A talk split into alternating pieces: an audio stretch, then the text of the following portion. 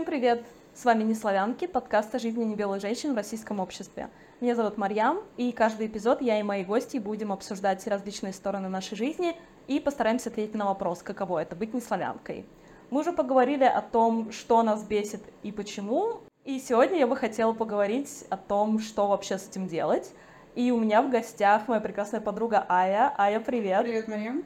Ая, расскажи, пожалуйста, немного о себе. Ты вообще слушала до этого подкаст что-нибудь, знаешь, о неславянках?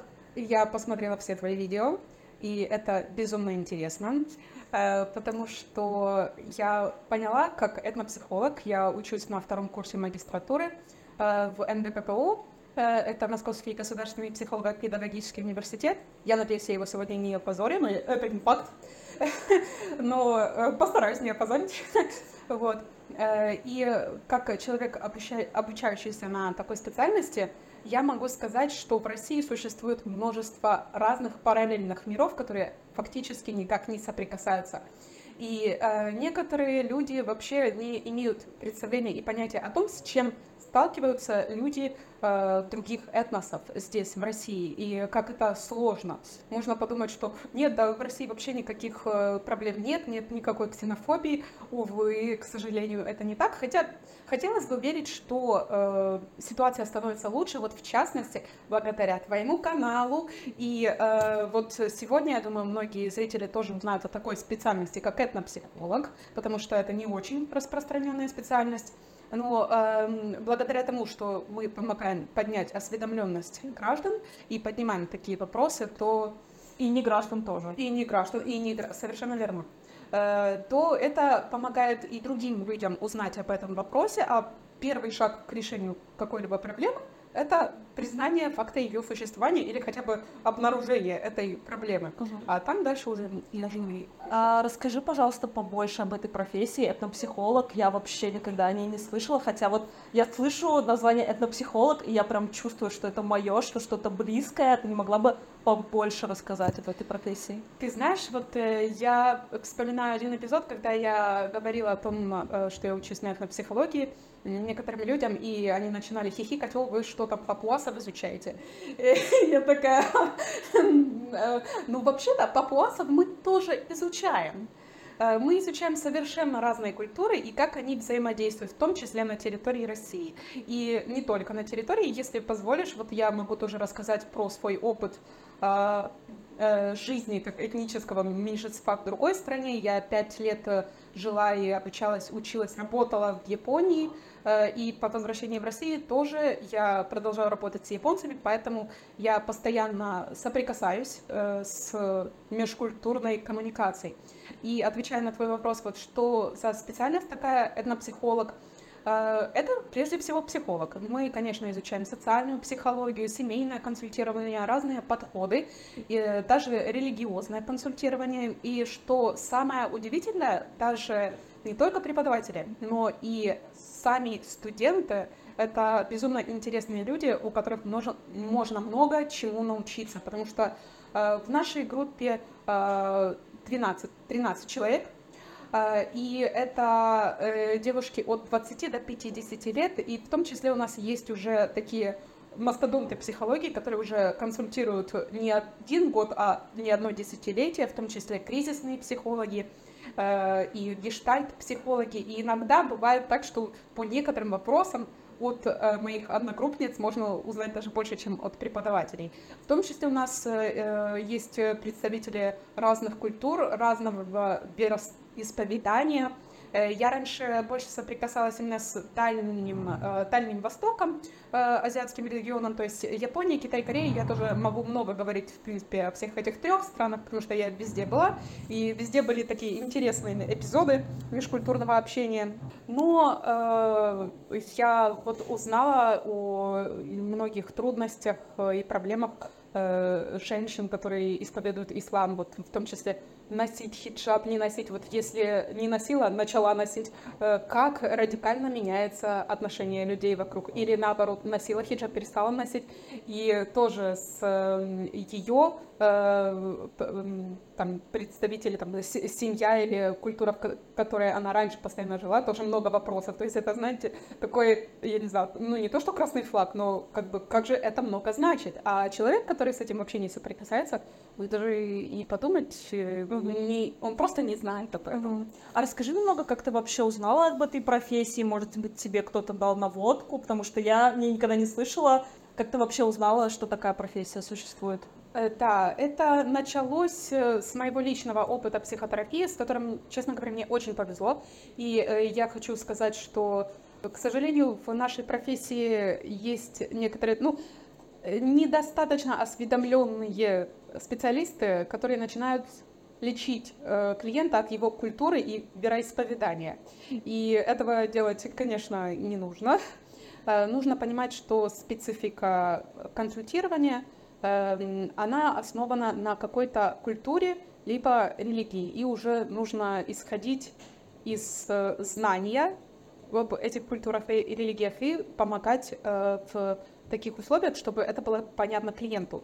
Но я вот, э, отвечая на твой вопрос, как я узнала, то, что я пошла к психотерапевту, мне очень повезло, я прям, э, наверное, будет правильно сказать, что да, моя жизнь поменялась после Э, этой психотерапии. И когда уже наши сеансы подходили к концу, мой психотерапевт спросил меня, э, вот ты вроде, ты, ну, типа, он мне сказал, такая умная, ха-ха-ха, э, почему не идешь дальше учиться вот на аспирантуру? Я говорю, так у меня магистра нет. Я получила бакалавр, степень бакалавра по японистике, то есть японский язык, культура, и потом поехала э, учиться в Японию. И я думала, что все, вопрос высшего образования для меня закрыт, потому что тот год в Японии, который я проучилась, это фактически повышение квалификации, но степень не дает. А потом я начала там работать, и все, как бы на долгое время для меня не стояло вопроса высшего образования. Но потом я приехала в Россию, вот э, прошла психотерапию, и я такая подумала, После того, как мне мой психолог сказал, что почему бы тебе не то, ну если э, в аспирантуру не можешь, так закончи магистра. Вот у меня есть знакомая э, преподавательница из э, вот э, университета, он дал мне ее контакт и очень э, прекрасная женщина, она э, мой э, научный руководитель, я ей бесконечно восхищаюсь. Э, она недавно ездила в экспедицию в Эфиопию, племя, племя Хамер. Э, это племя, которое фактически э, до сих пор живет в первобытных да, условиях, у них ни электричества, ничего нет. То есть если э, стало темно, то все, а у них начинаются собрания, потому что, допустим, темно может быть уже в 6 вечера, а что делать, если вот темнота, глаз выколи, уже работы никакой не сделаешь. Вот. И это абсолютно удивительная информация, которую она нам рассказывала об этой экспедиции. И как легко впасть в иллюзию того, что вот белый человек, там представитель э, цивилизации, науки, вот э, он насколько там умнее и бла-бла-бла, а вот люди из первобытных э, племен, фактически, которые сохранили уклад такой жизни, что они какие-то, ну, в каких-то аспектах могут, могут быть хуже, как, насколько это неправда. Потому что уровень критического мышления и анализа просто повергает восхищение, потому что вот э, э, там была одна такая семья, и дочку хотели отправить учиться вот э, в Адис-Абебу, в университет учиться. И родители там спрашивали, хорошо, на какую специальность она пойдет, что она будет знать, что она будет уметь, э, э как изменится ее жизнь после того, как она закончит университет, э, как она будет помогать людям. То есть мы все люди. И неважно, вот где, в каких условиях живем, все равно общие человеческие ценности и уровень анализа и мышления, он одинаков фактически везде. Значит, да, и, в общем, мой психолог просто дал э, контакт моей текущей вот научной руководительнице, она очень подробно мне пояснила про возможность э, учиться на магистратуре, причем на бюджете. Э, это сыграло немаловажную роль, потому что, я думаю, если бы было какое-то дорогое обучение, я бы не пошла учиться. Ну и мне очень интересны разные культуры, и э, я решила, э, сама по себе психология тоже мне очень интересна. Э, я решила поступить, пришлось довольно-таки серьезно подготовиться. Хоть психологию я вот раньше профессионально не изучала, но мне дали источники, по которым я смогла подготовиться к экзамену. И вот э, на факультете социальной психологии мне рассказали про вот такую специальность, как этнопсихолог. И мы там, естественно, изучаем там психологию, семейное консультирование, религиозное консультирование, мы изучаем антропологию, культурную антропологию, этнографию. Это, я бы сказала, праздник такой большой человеческой семьи. Мне нравится смотреть на это с такой точки зрения, потому что век живи, век учись, и век узнавай у других культура. Угу. Ты пока говорила, я вспомнила свою учебу. Я училась на социального э, психолога, угу. и Коллега. я сейчас вспомнила свою работу в школе. А, и какие у меня были ученики. Я преподавала не только в обычных школах, но также и в школах-интернатах. То есть это дети, которые либо социальные сироты, либо которые просто сироты, ну, которые не могут жить дома по разным причинам. И в одном и в другом случае очень много было интересных моментов, связанных с моей национальностью, связанных с национальностью детей, которые были в классе. Я уже не буду говорить о том, что очень многие дети не могли произнести мое имя, фамилию, отчество. Это вообще, типа, первый день, мне нужно было писать на доске, ее очень много коверкали. Сейчас вот ты говоришь про этнопсихологию, что вы изучаете религиозное консультирование, что вы изучаете все вот эти культурные моменты, и мне кажется, и педагогическому составу в первую очередь очень бы пригодилось в школах иметь такую подготовку. Это снимает, во-первых, нагрузку с учеников, которым нужно понимать, что у нас есть какой-то там мальчик-мусульманин или девочка-мусульманка в классе, и они как-то себя странно ведут, и что-то они какие-то не такие, это приводит к травле, это приводит к непониманию, но также, я думаю, это поможет и самим э, людям, которые работают в школе, которые сами очень часто не понимают, почему э, происходит такая миграция даже внутри России, почему происходит миграция там, из других стран. Э, вот, с чем это связано, с какими культурными аспектами. И вот все, что ты говоришь, мне кажется, это такая вещь, о которой ты не знаешь, а когда узнаешь, такой, блин, а почему я раньше об этом вообще никогда не задумывалась? Даже я, как детский психолог, мне бы очень помогло это, и почему мне никто не сказал, вот как твой терапевт тебе сказал о том, что существует такое направление, я теперь думаю, почему мне никакой преподаватель не сказал о том, что существует такое направление вообще? А, ну, а, прежде всего, действительно, когда мы изучаем психологию, вот Психология фактически в любом университете есть. Там, ну, это может быть э, кризисная, геш...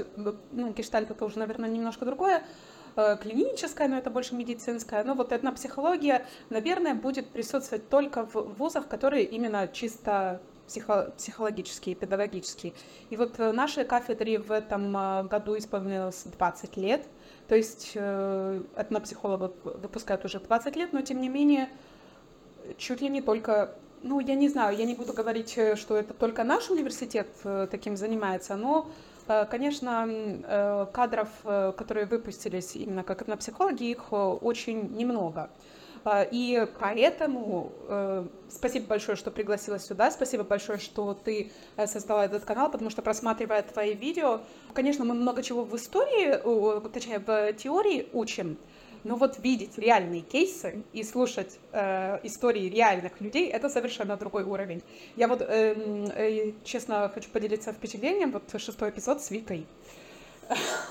Вика, мы тебя очень любим. Да, э, ну, я, конечно, была, э, ну, не то что в шоке, э, я просто тоже очень переживаю э, за э, людей, которые вот рассказывают э, такие истории, но я просто сидела и смотрела в, вот на это видео, смотрела на картинку Вика, боже, какая она красивая. А когда она говорила, что она вот стеснялась, отрицала полностью свою идентичность, что там пыталась себя э, кожу как-то отбелить или губы, он так вот э, меньше делать, сжимать. Блин, это она, она потрясная, я просто смотрю, вау! И э, так жалко, что вот людям надо больше ценить красоту. Вот э, чем больше как бы баррикадируешься и вообще не желаешь ничего узнавать нового, тем, конечно, гораздо легче впасть в какие-то иллюзии и э, соображение того, что мир он там, ну не то, что вражеский, но есть другие культуры, вот есть мы, а вот есть другие культуры, и вот они все там приехали и забирают наши работы. И э, бывает так, что если не хочешь эм, как-то больше узнавать о других культурах, или если нет возможности много путешествовать, к сожалению, конечно, это такая реальность для многих людей, потому что путешествовать, особенно в последнее время, стало сложно. Э, но мы всегда можем узнавать э, новое о других культурах и как бы праздновать это различие людей, различие культур, потому что э, все культуры невероятно красивые, и у каждого народа есть чему поучиться. Э, мы всегда можем стать это мечта, конечно, э, что весь мир это одна большая семья, но, э, к сожалению, не все так просто, потому что есть эволюционные всякие механизмы, допустим, внутригрупповой фаворитизм, он для всех наций, как бы это э, естественный процесс, что мы предпочитаем свою группу какой-то другой. А, потому что если бы этого не было, это фактически на уровне инстинктов, человечество бы не выжило, потому что нужно было ну, вот, в древние времена просто сохранять свою группу. И э, общество развивается, э, но вот эти эволюционные механизмы, которые остаются у нас на подкорке, конечно, они так просто никуда не уходят. Нужно делать усилия, чтобы быть более добрыми и более человечными. Я на самом деле с тобой не совсем соглашусь. А вот эту тему фаворитизма ага. поднимал также психолог в эпизоде с Викой. Я помню. И из курса биологии я помню, что чем больше различия между генами, тем сильнее получится. Ну, гены. Ну, да, да, да, да, да. Ну, а, тут ты, а, а я тут эм, Помню тоже момент, который ты сама тоже упоминала в другом выпуске насчет, что вот э, здесь тоже важно не впасть в обратный такой э, стереотипизацию, типа, если метис, то это сразу красивый, это сразу да. все так хорошо, а как будто других проблем никаких нет. Да, да, я соглашусь, но мне кажется, вот просто с точки, вот сейчас мы говорим про то, что с точки зрения эволюции, внутригрупповой фаворитизм и все такое, mm-hmm. типа, с точки зрения эволюции, чем дальше ваши гены, тем здоровее будет э, ребенок, потомство, тем меньше шанс, что у него будут рецессивные гены проявляться, меньше шанс инбридинга. То есть с точки зрения эволюции я тоже могу поспорить, что как бы можно сделать аргумент, что групповой фаворитизм не всегда работает. А, смотри, ты говоришь о биологическом плане гены, я говорю о психологическом. А, то, что мы вот на основе каких Э, механизмов мы выбираем или как относимся к другой группе. То есть с биологической точки зрения это совершенно права. Вот. Но психологическое, то, что мы как бы эволюционно призваны э, предпочитать свою группу другой, такое тоже есть. Ну, здесь все не так просто и однозначно. Не все так однозначно. Не все, так, все однозначно, так однозначно. Абсолютно. Вот, поэтому э, и ты права, и в... Ну ладно, ты тоже права. Да. Да, Вика, э, про Вику, то, что Господи, э, не отрицай свою идентичность, не отрицай свою красоту, потому что э, ты просто невероятная девушка, и жалко, очень жалко, конечно, что она сталкивается с но мне кажется, еще э, как бы на нее повлияло то, что она ребенок третьей культуры. Есть такой термин mm-hmm. ребенок третьей культуры. Я часто его упоминаю в описании подкаста, но меня никто, никто еще не спрашивал, что это такое. Но mm-hmm. мне кажется, стоит еще раз проговорить. Ребенок третьей культуры это ребенок чаще всего смешанный, как Вика, да, она наполовину русская, наполовину темнокожая, она сама не знает, кто ее отец по национальности, ну, наполовину русская, наполовину темнокожая, и большую часть жизни она провела в Казахстане.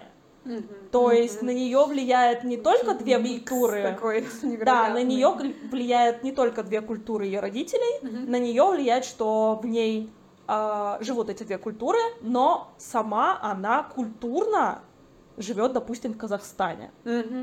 И мне кажется, это тоже влияет. Она как раз-таки говорила о том, что в российских школах она очень много э, сталкивалась с травлей, хотя в Казахстане такого было либо меньше, либо вообще не было.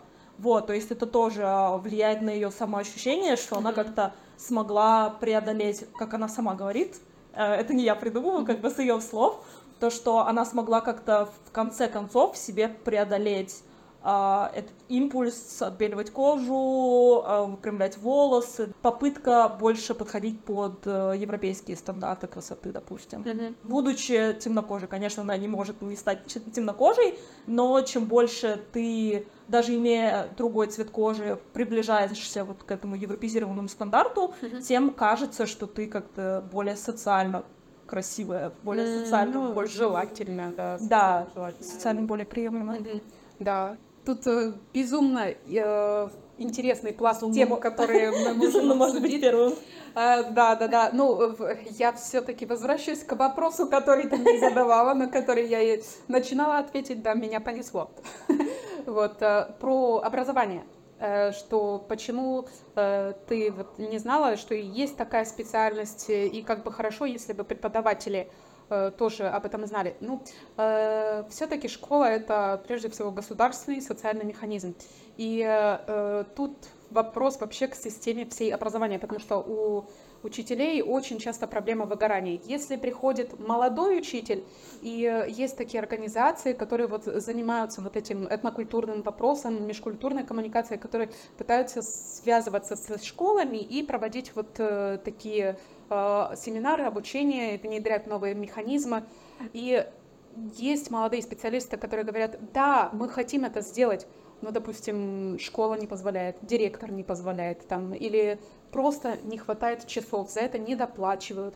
Еще есть такая штука, что э, хотелось бы, конечно, улучшить э, гендерное равновесие в преподавательском составе, потому что у нас э, есть э, такое явление, что фактически 90% преподавательского состава это женщины, а э, как любому ребенку нужна как и материнская, так и отцовская фигура, которая будет как примером. Э, И я вот даже у многих взрослых мужчин видела ну, такие сложности из-за отсутствия вот этой фигуры, отцовской фигуры, на которую можно равняться. И вот если бы у нас было больше э, в школе мужчин, на которых, с которых можно брать пример, э, и если бы нам, э, учителям, больше платили, ну, что ж греха таить. э, Я думаю, что многие мужчины не идут в эту сферу, потому что она не так высоко оплачивается, как некоторые профессии, то была бы ситуация лучше, если бы у нас все-таки больше мужчин в образовании привлекалось. Вот. э, И это очень, конечно, сложно быстро поменять, э, но такие иниц- инициативы, они есть.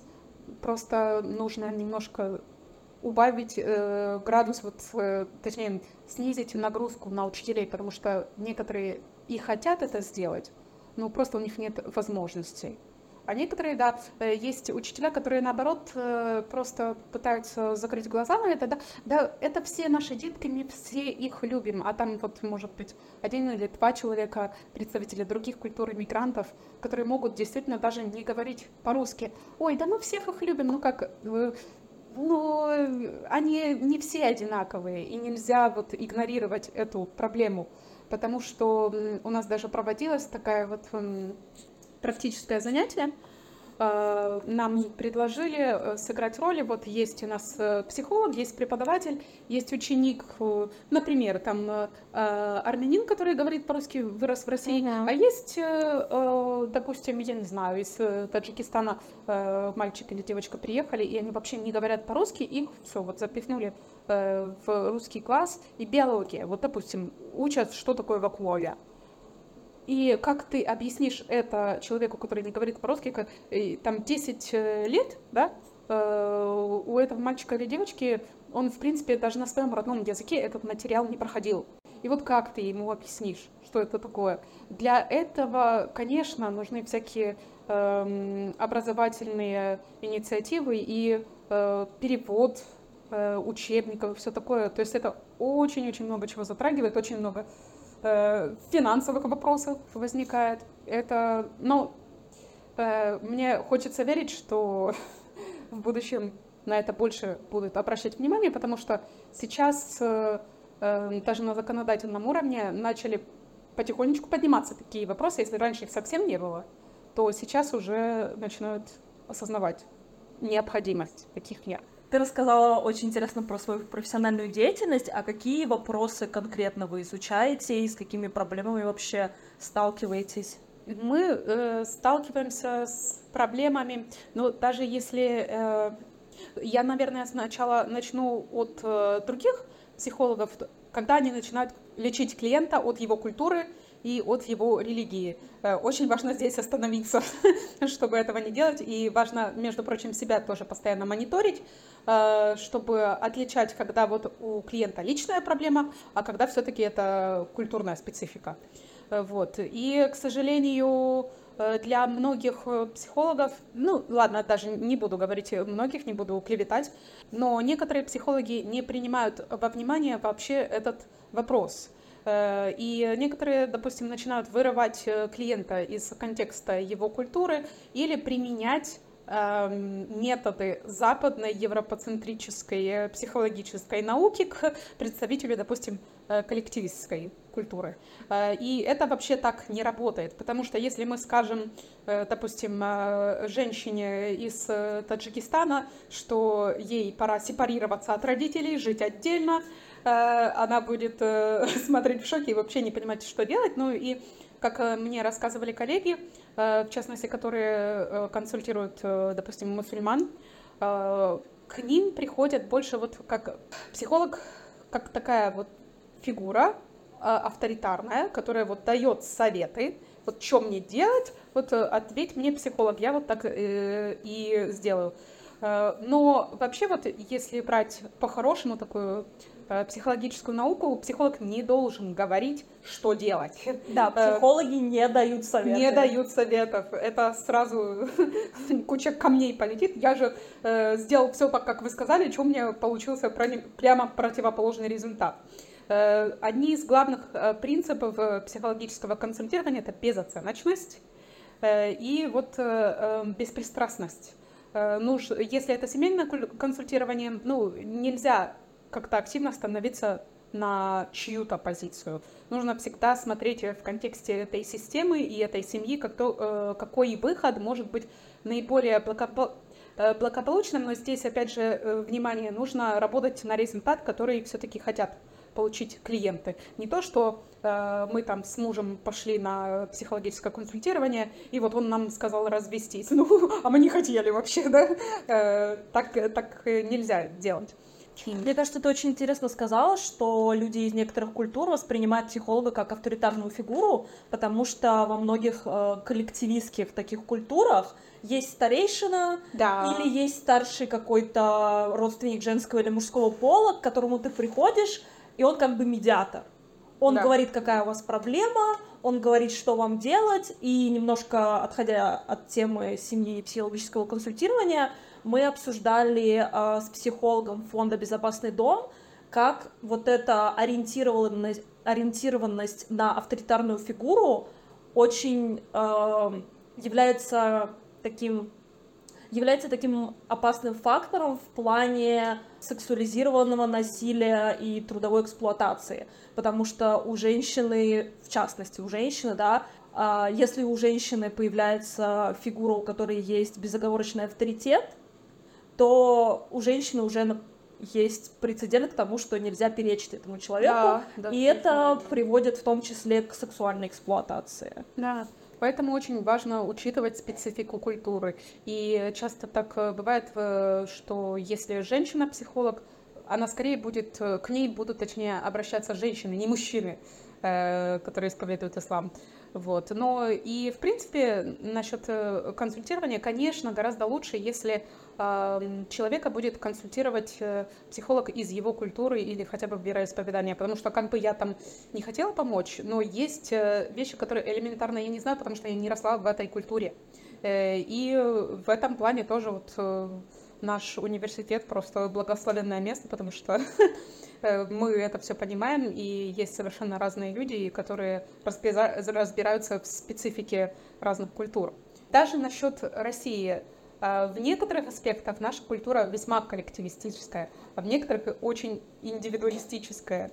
А, как говорится, Москва не Россия, и здесь, в Москве, а, конечно, гораздо больше превалирует там, европе... европоцентрическое э, модель вообще науки э, и психологического консультирования, э, но это уже, допустим, не так хорошо может действовать в регионах, и это тоже нужно понимать. Для представителей коллективистских культур э, лучше всего э, работает э, краткосрочная психотерапия, например, КПТ, когнитивно-поведенческая терапия, то есть есть какая-то конкретная проблема, конкретный запрос, который вот нужно решить, чтобы снять симптоматику.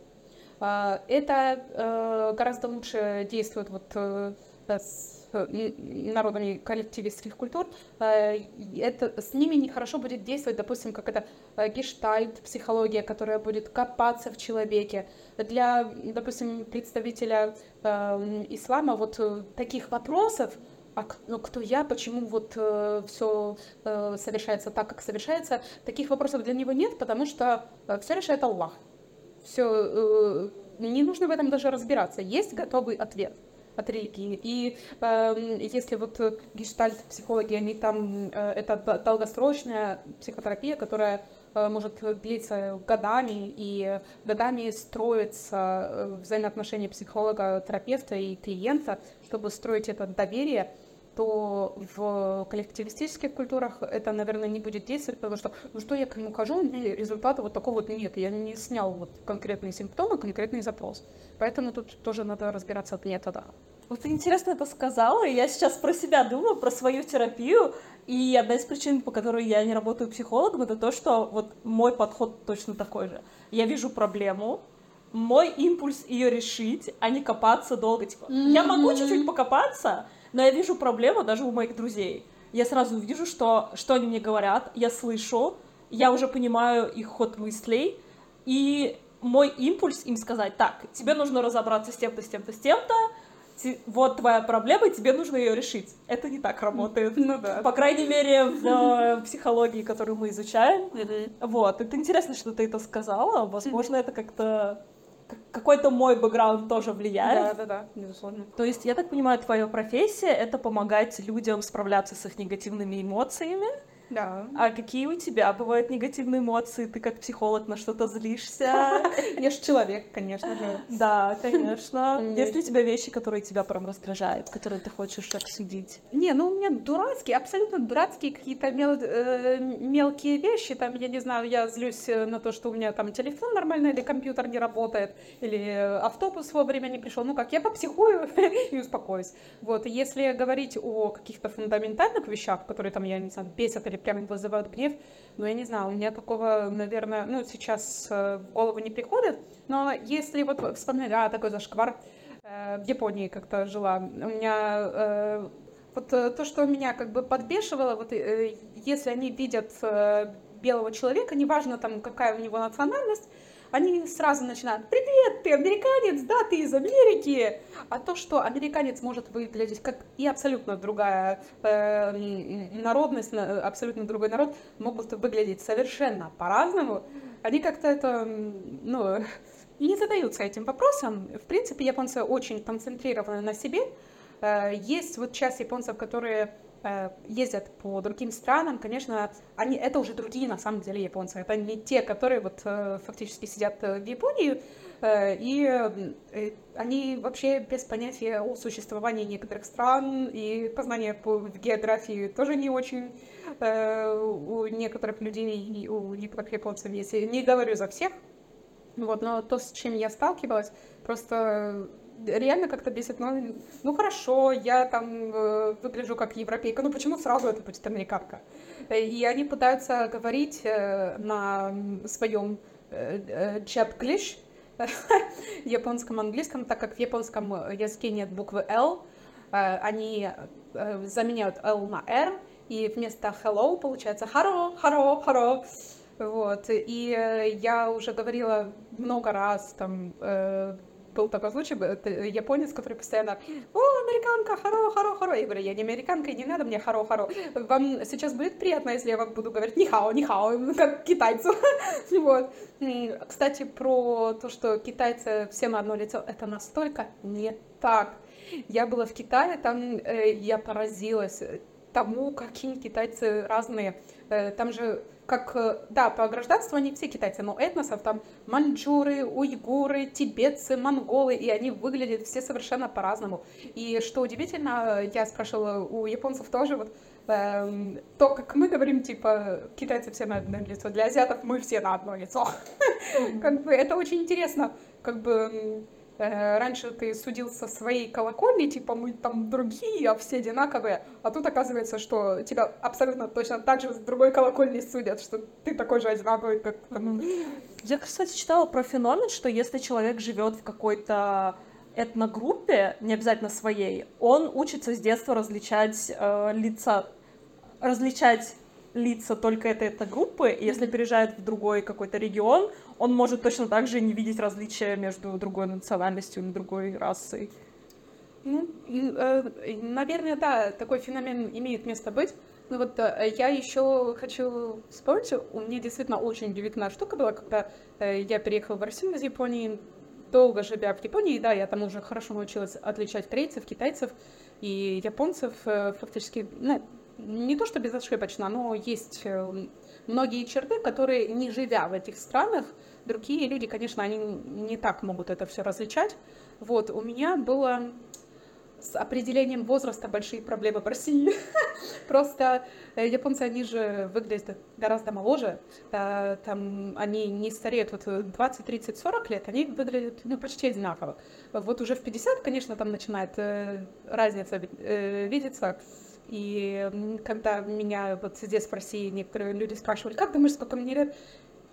Чувак, я буду, лучше не буду говорить, потому что с точки зрения японца ты выглядишь, допустим, на 50, а ему там гораздо меньше. Вот. Ну, это прям было такое, что я как-то разучилась э, видеть эту разницу. А к тебе в Японии относились как-то по-другому?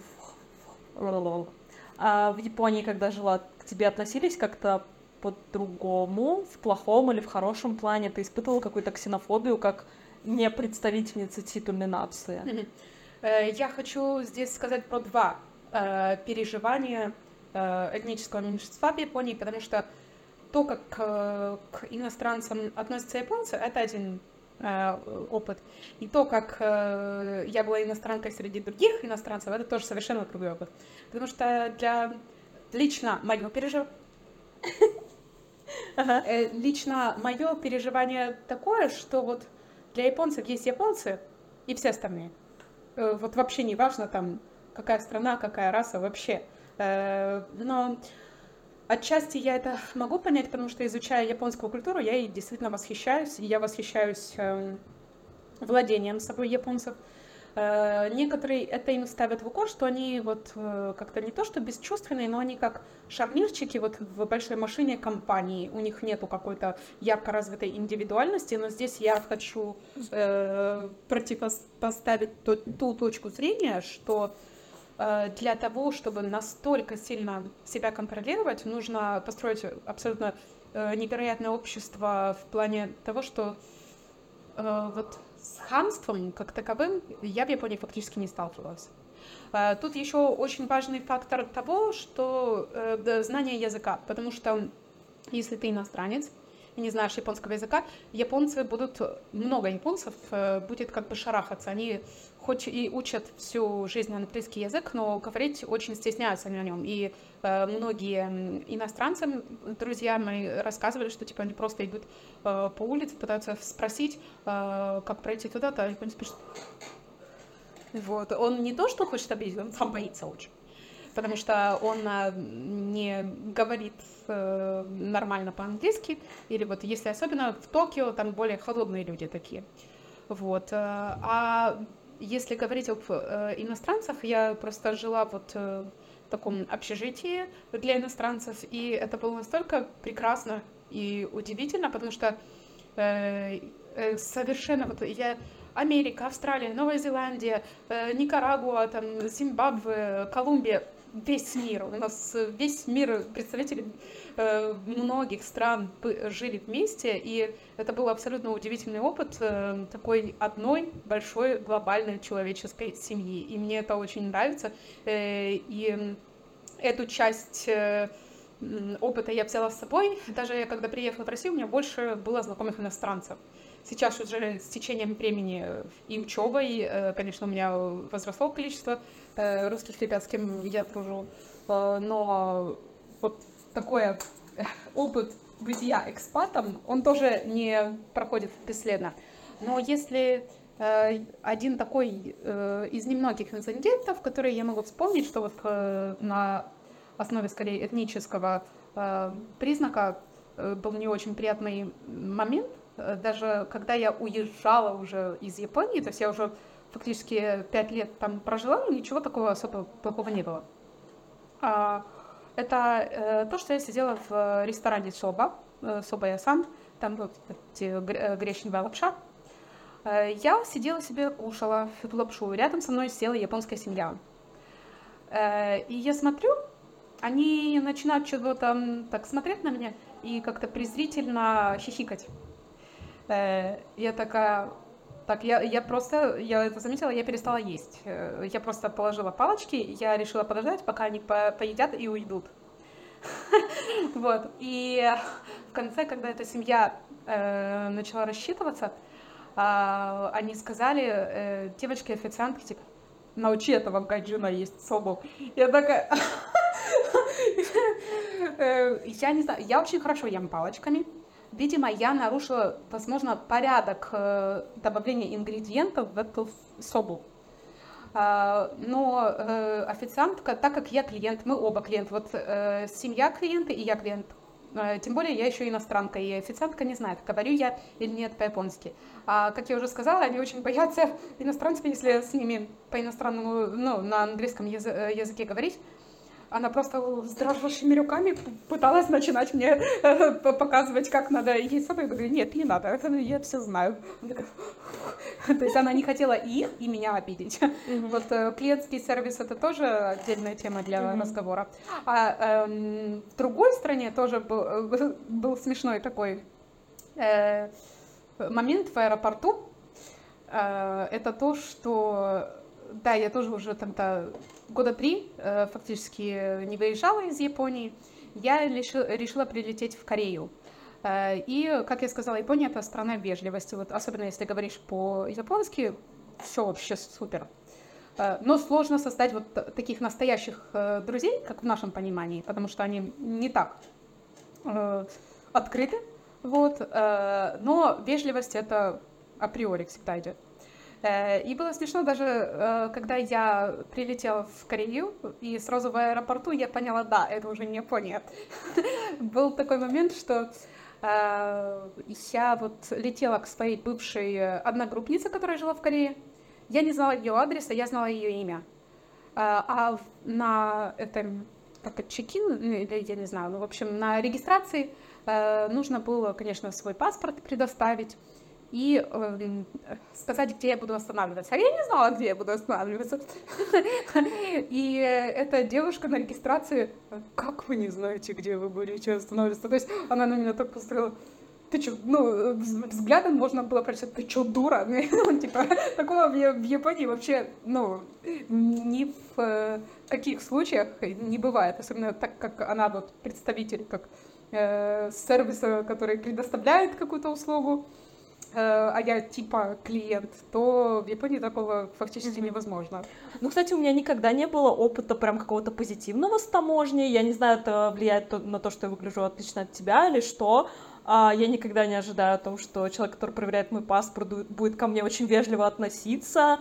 А в Испании у меня был случай, когда, ну, они всегда просят, когда подаешь паспорт, снять обложку э, с него но у меня был очень тяжелый день. Я опоздала на свой самолет, пропустила его, короче, купила билет на самый последний. И когда подавала паспорт, я его дала в обложке. И таможенник, который его проверял, он вырвал мой паспорт из обложки, кинул в меня, начал проверять и кинул мне паспорт. У меня не было нервов на это реагировать уже вообще. И я такая, да, хорошо, хорошо, это моя вина. Мне уже все равно, я просто хочу уехать из этого аэропорта Мадрида про русских людей, которые проверяют у меня паспорт в российском аэропорту, там в Домодедово, в Шереметьево, я вообще молчу. Каждый раз я приезжаю за три часа до отлета, потому что я знаю, как только я подам свой паспорт, меня начнут, начнут спрашивать всю мою историю моей жизни, откуда у меня такая фамилия, откуда у меня российский паспорт, mm-hmm. куда я лечу, где я работаю, кто мой отец, кто моя мать. И после этих всех вопросов они такие, подождите, мы отнесем ваш паспорт в комнатку для дополнительной проверки. Я не ожидаю сервиса какого-то ну, огромного в свою сторону вообще. Да, да. Ну, в принципе, к сожалению, пока что в России уровень сервиса до японского его очень далеко. Э, и русские люди, конечно, э, таких проблем, э, конечно, не, не у многих возникает, но все равно хотелось бы, чтобы вот вежливости как-то было побольше. Угу. Я угу. представляю, что да, это очень сложно. Ты просто молодец, что к этому уже, ну не то, что привыкла, но ты понимаешь, что нужно Э, я поним... заранее. И... Я понимаю, но я не принимаю. Да, да, да. И честно, не меня... нужно, не нужно время. Меня просто вот раздражает, эти люди работают в аэропорту. Да, это лицо страны, по идее, должно быть. Даже не то, что это лицо страны, они каждый день видят тысячу людей да. с разными паспортами, с разными жизненными ситуациями. Я не единственный, не первый, не последний, не миллионный человек, который живет в России не с русской славянской фамилией. Да неужели это настолько дико? Как бы я понимаю, почему они проверяют мой паспорт, но я часто сталкиваюсь с такой реакцией, что типа это странно или необычно, или еще что-то. И меня больше даже вот интересует, как а, там буряты, допустим, или коми, или чуваши, или чеченцы. У них тоже не славянские фамилии в паспорте, mm-hmm. но у них тоже российское гражданство, и, ну, по сути, ситуация примерно, да, похожа с моей. На них mm-hmm. тоже так реагируют. Mm-hmm. Но это как бы две трети страны или больше. Да, да. Почему такая реакция? И, блин, я сейчас буду говорить о том, что меня бесит. Ну, давай, давай, давай.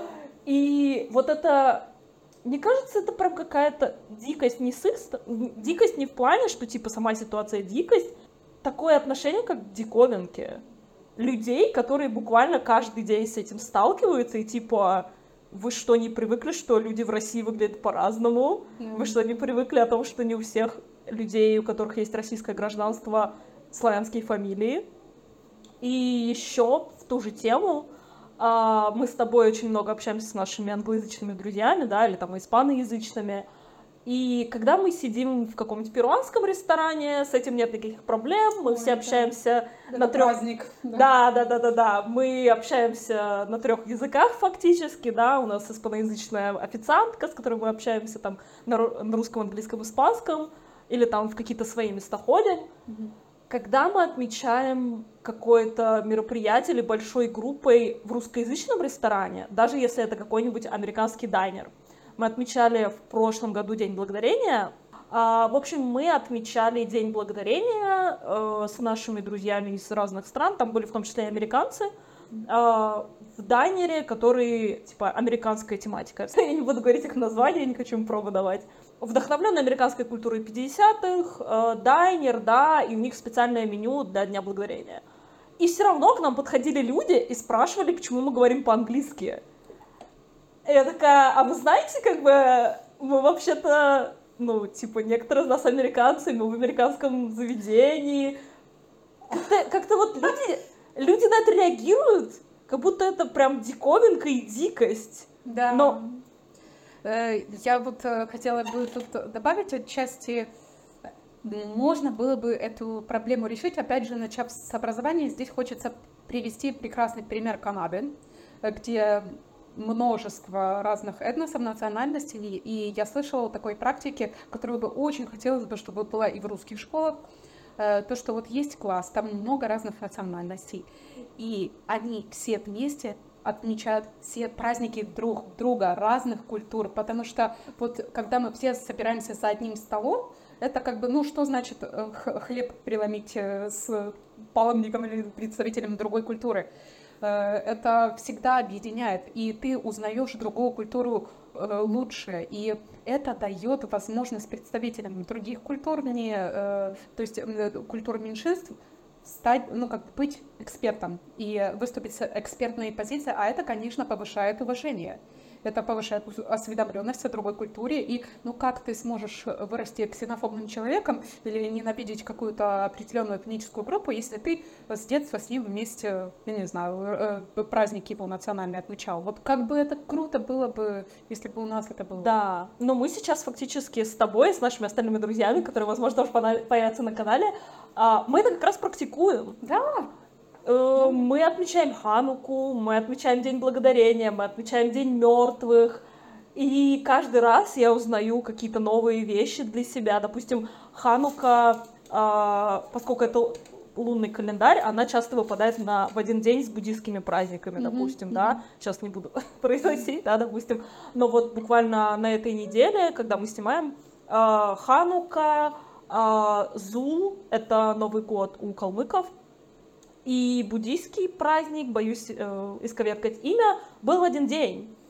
И, блин, как классно, у тебя праздник, у меня праздник, э, и, кстати, все эти три праздника завязаны на теме э, огня или света, или зажигания свечей. Это очень так интересно. И представьте, три человека из каждой этих культур такие, о, а мы зажигаем свечи по такому. Да. О, а мы зажигаем свечи по такому, по этой-то причине. И типа, все это связано, вы можете обмениваться этим опытом, это никак друг другу не противоречит. Это же отлично. Это Почему прекрасно. нет? Да. И, кстати, мне всегда было странно, ну не ладно, не всегда, но в последнее время мне странно, почему мы на национальном уровне даже не то, что не отмечаем, а не знаем о праздниках других областей. Тех же Коми, я думаю, ну, исламские праздники более-менее, да, мы знаем. Потому что это огромная часть населения России. Да, да, но у меня, допустим, не было даже представления, что у калмыков был свой Новый год какой-то, да. Я тоже. Да. Было бы, конечно, очень хорошо, чтобы на каждый такой праздник был официальный выходной и да, все такое. Да, да. да, это было очень классно, но даже знать о том, что такие праздники происходят, почему нет? Конечно праздники это всегда «Я за любой движ!» Да, я за любой движ. Я вот в этом году как раз ходила на э, Новый год еврейский именно в синагогу. Это так было интересно, так прикольно. И вот в синагоге, в которой я была, никто на меня не смотрел косо. И в этой синагоге, она интернациональная, никто на меня не смотрел косо, что я выгляжу как типичная мусульманка, допустим, да, очень многие люди, когда меня видят, они думают, что я мусульманка никто на меня косо не смотрел, нам помогли, э, ну, короче, Равин читал молитву, и она по определенной книжечке, да, и можно следить за тем, что он говорит, mm-hmm. и там объяснение, о чем молитва и с чем она связана, типа культурный контекст. А, мне с подругой помогли найти эту книжечку, помогли э, посмотреть на какой мы странице, то есть все было очень прозрачно, я узнаю, о чем говорит Равин, с чем связан этот праздник, о чем мы сейчас говорим, почему сейчас люди молятся, да, почему там а, там есть молитва, где там немножко раскачиваться надо, да, почему mm-hmm. как, как бы не э, падать на колени, да, mm-hmm. а типа такой более раскачивание, такое, такое ритмичное есть, там есть такой момент. Вот, это тоже очень интересно. Yeah. И прям почему нет? Почему нет? Давай, давайте устраивать. Или я была э, вот недавно как раз-таки в англиканской церкви протестантской, в протестантской церкви англиканской на рождественской ярмарке. Те, кто фолловит телеграм-канал Неславянок, наверняка уже знают про это. Вот. И эта церковь тоже интернациональная. Афиша была на английском, все, там прям написано International Community. Тоже куча людей разных национальностей. Они все христиане, естественно, ну и протестантского направления куча национальностей, куча всего интересного. Я проходила, получается, по всем продавцам. Кто-то там елочные кружки продает, кто-то шарфы, кто-то там какие-то игрушки из дерева. И там стоял стол а, с индонезийской кухней, где можно было купить еду и все такое. Я такая, блин, почему индонезийская кухня? Это вроде как бы не очень коррелируется в, моей, в моем понимании. Вот, но я разговаривала с девушками, которые э, продавали там еду, они меня угостили конфетами, мы начали разговаривать. И если это, эти индонезийские девушки практикуют христианство, я, я, конечно, не стала спрашивать, мне кажется, это не очень корректный вопрос, но просто девушка, с которой мы разговаривали, она сказала, что она волонтерит и помогает именно конкретно этому приходу. И типа, классно, отлично, я бы вообще не, не подумала, что такое будет в протестантской церкви. И тогда я еще, кстати, подумала, как было бы прикольно, если бы в православных церквях была бы эфиопская кухня, потому что, О! потому что Эфиопия это православная страна, Я у меня тоже есть что сказать. как. да, и типа очень большой пласт эфиопской кухни это постная кухня. А, Мы когда были в Адис-Абебе, мы видели а, православные иконы, естественно, написанные, да, с темнокожими людьми.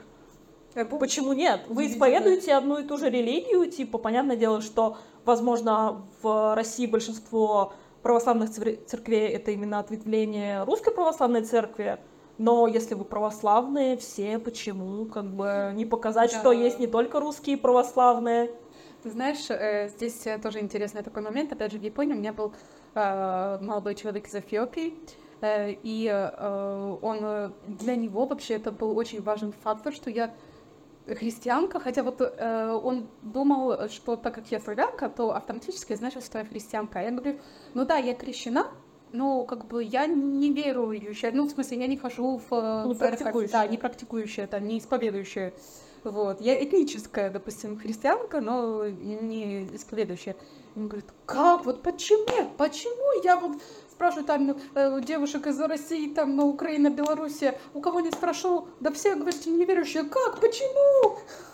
Потому что вот для него это было важно, что я христианка, и э, он же тоже вот много рассказывал о том, что все-таки Эфиопия — это колыбель христианства вообще. Э, Я об этом не знала. Это было очень интересно, это был новый факт для меня на то время.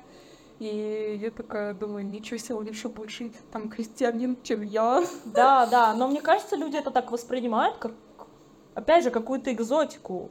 Хотя это, Хотя довольно... корни, Это самая основная основа. Да, это как бы довольно известный факт. Мгм. И люди автоматически, когда думают о православных людях или о христианах, они представляют белых людей. Хотя это совершенно не так. Другое дело, что на континент Африки христианство было привезено. Это Мгм. как бы уже немножко другой вопрос. Но куча христиан, темнокожих, куча христиан с, э, даже из Северной Африки, там, Да. допустим, из Марокко, из Алжира. Мгм. Почему нет? Ты знаешь, э, я здесь еще хотела бы добавить о том, э, что христианство, оно может быть очень-очень разным, даже из одной ветки, но разным э, в разных странах. Э, Опять же, вот моя одногруппница, у меня есть одногруппница, она кризисный психолог и путешествовала по всему миру, в том числе там и Южная э, Америка, и острова там э, разные, вот и в Океании тоже, и она изучала, как исповедуется христианство в этих разных странах. И это такая большая экзотика, потому что те же самые там не протестанты или католики, но, в общем, штука в том, что христианство э, во многих странах, э, в которые оно было не так давно завезено, оно начинает вбирать в себя элементы основной культуры, которая была там до этого. И если вот э, нам привычно такое хоралы, там э, хор, там э, все стоят э, тихонечко с свечками, э, покрытыми головами, то э, где-то в Южной Африке там будет место проходить с песнями и танцами. И все будут celebrate, э, праздновать вот э, эту христианскую культуру, но с элементами их коренной да, да, да. культуры. Это так интересно. Да, но мне кажется, вот то, что ты говоришь про элемент культуры, в России же тоже такое есть, что мы масленицу празднуем. Ивана Купала. Да, да, да, да, да. И Да, Да, и это- ничего, и хорошо, да, отлично. да, почему нет? Возвращаясь к теме того, что меня бесит. Возвращаясь к теме того, что меня бесит, а, меня немножко раздражает вот реакция людей, когда я об этом говорю. И они такие, что? Какие-то эфиопы темные практикуют нашу христианскую веру, там, не знаю, мы за Русь. Но почему? И в Эфиопии Почему? христианство было далеко, еще раньше, чем оно появилось на Руси. Да, и вот эта вот дикость людей, которые не готовы даже рассмотреть вариант, что они не первопроходцы вот этого русского духа православного, да просто почему? Почему ты не можешь признать? Я знаю, что мы сейчас политически довольно сильно отрезаны от всего мира, но если Самая взять... Да, но если взять даже такие вещи, как религия, как культура, мы все равно можем найти точки соприкосновения И если мы думаем об этих точках соприкосновения, как что, ой, вот эти люди практикуют то же, что и мы, но они какие-то не такие, мы не будем с ними, короче, тусить. Но вы сами себя изолируете. Это точно. Вы лишаете себя прекрасной инжеры, которая в эфиопском ресторане отлично идет э, со всякими постными штуками. И вы сами себя этого лишаете. Вы лишаете себя радости, вы лишаете себя культурного опыта, вы лишаете себя банально вкусной еды и новых знакомств. Да. А, да? Ну, вот именно, что по мере сил каждого нужно повышать осведомленность, рассказывать о разных культурах, э, и тогда, я, как я сказала, если вот ты с этим человеком вместе сидел за праздничным столом и праздновал его какой-то праздник, ты уже не сможешь просто так слепо ненавидеть. Здесь э, опасность изоляции в том, что начинается обезличиваться э, какая-то другая культура и человек. Вот Э, очень легко, э, если всех там под одну гребенку свести и обезличить, то такие э, жестокие вещи делаются гораздо проще. А вот если ты видишь реального человека с его и слабостями, и хорошими сторонами, ты уже не сможешь так просто как-то судить однобоко или кого-то ненавидеть. Но угу. просто нужно всегда по мере сил пытаться изучить других людей, другие культуры, и так жить гораздо интереснее. Угу. Ая, спасибо тебе большое. Спасибо. Ая, спасибо тебе большое, что пришла на мой канал, на наш подкаст. А, расскажи, пожалуйста, где тебя найти. У меня есть канал на YouTube, э, на YouTube под названием Кирей Рей. Э, там, наверное, в описании да, В описании я оставлю, естественно, ссылку. Да, я рассказываю о Японии, о разных городах, Э, и разных социальных явлениях тоже. У меня недавно вышел, вышло видео про японские стандарты красоты. Э, посмотрите, я думаю, будет очень интересно, mm-hmm. узнаете много нового. Да, подписывайтесь на Аю, канал я оставлю в ссылке в описании. А на сегодня у нас все. Подписывайтесь на Неславянок на всех подкаст-платформах и на Ютубе. Посмотрите на нас таких красивых. И до новых встреч. Пока-пока. Пока. -пока. Пока.